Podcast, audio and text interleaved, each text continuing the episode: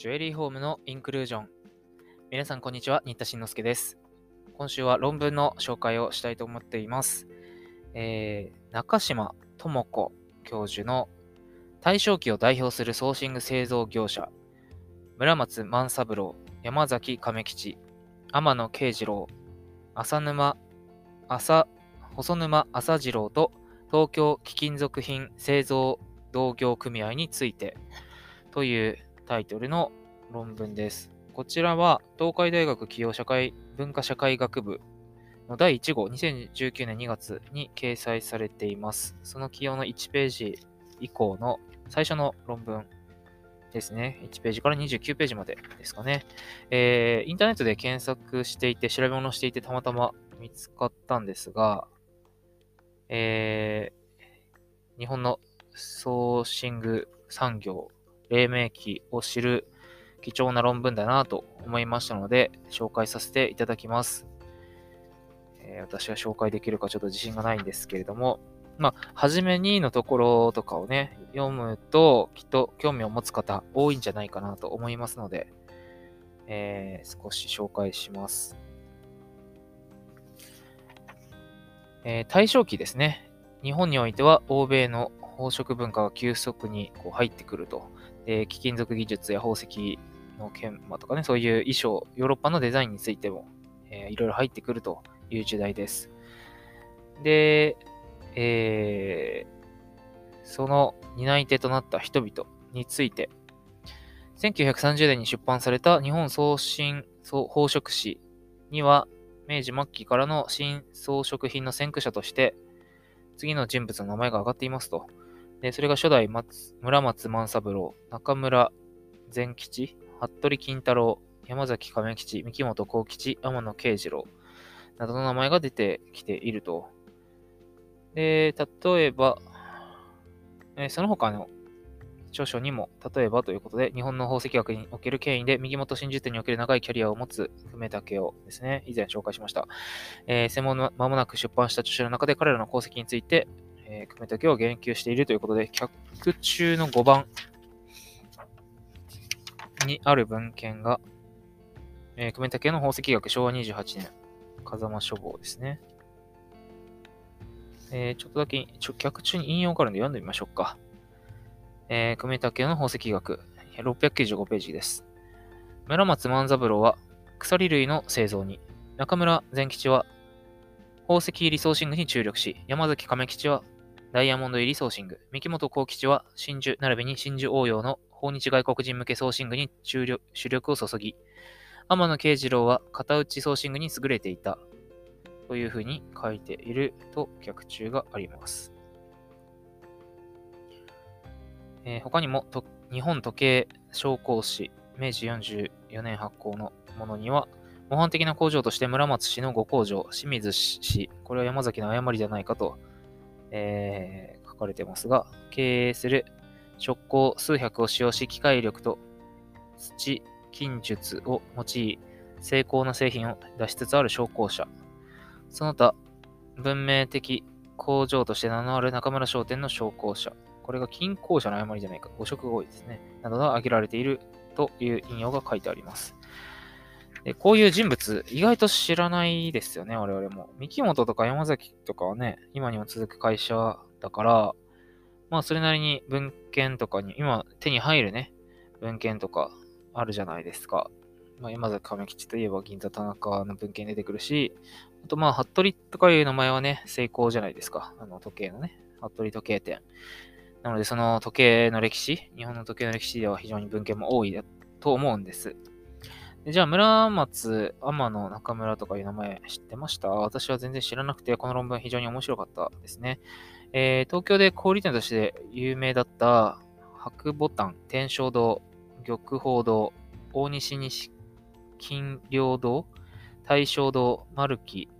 えー、三越などにソーシングを卸していた。つまりメーカーってことですかね。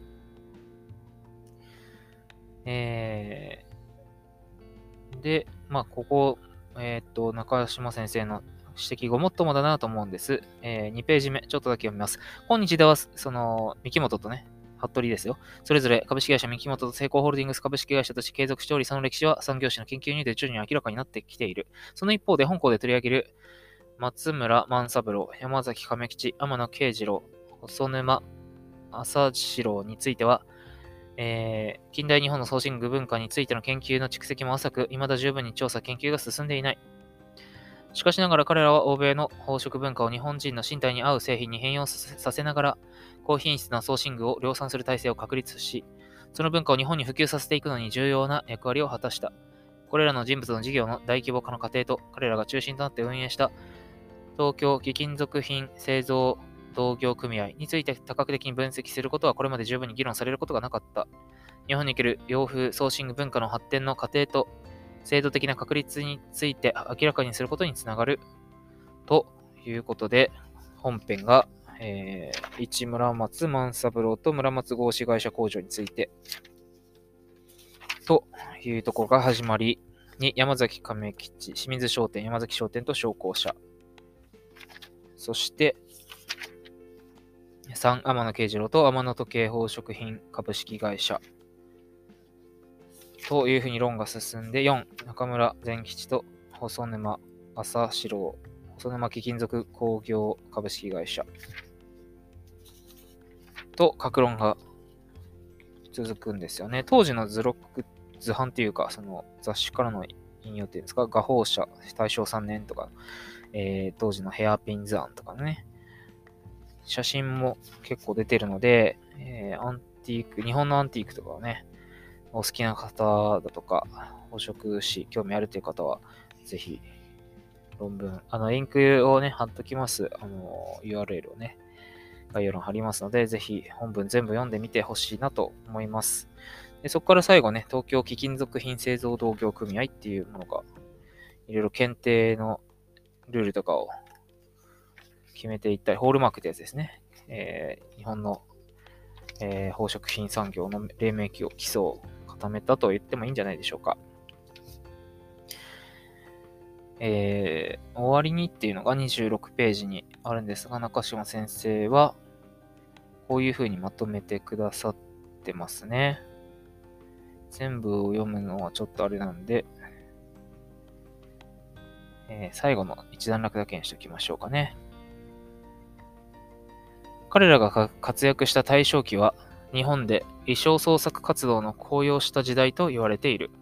明治末期の日露戦争を経て、大正期に第一次世界大戦を迎える時期は、戦前日本における経済的発展が一つのピークを迎え、宝石や貴金属を使った洋風装身具への大きな需要も生み出した。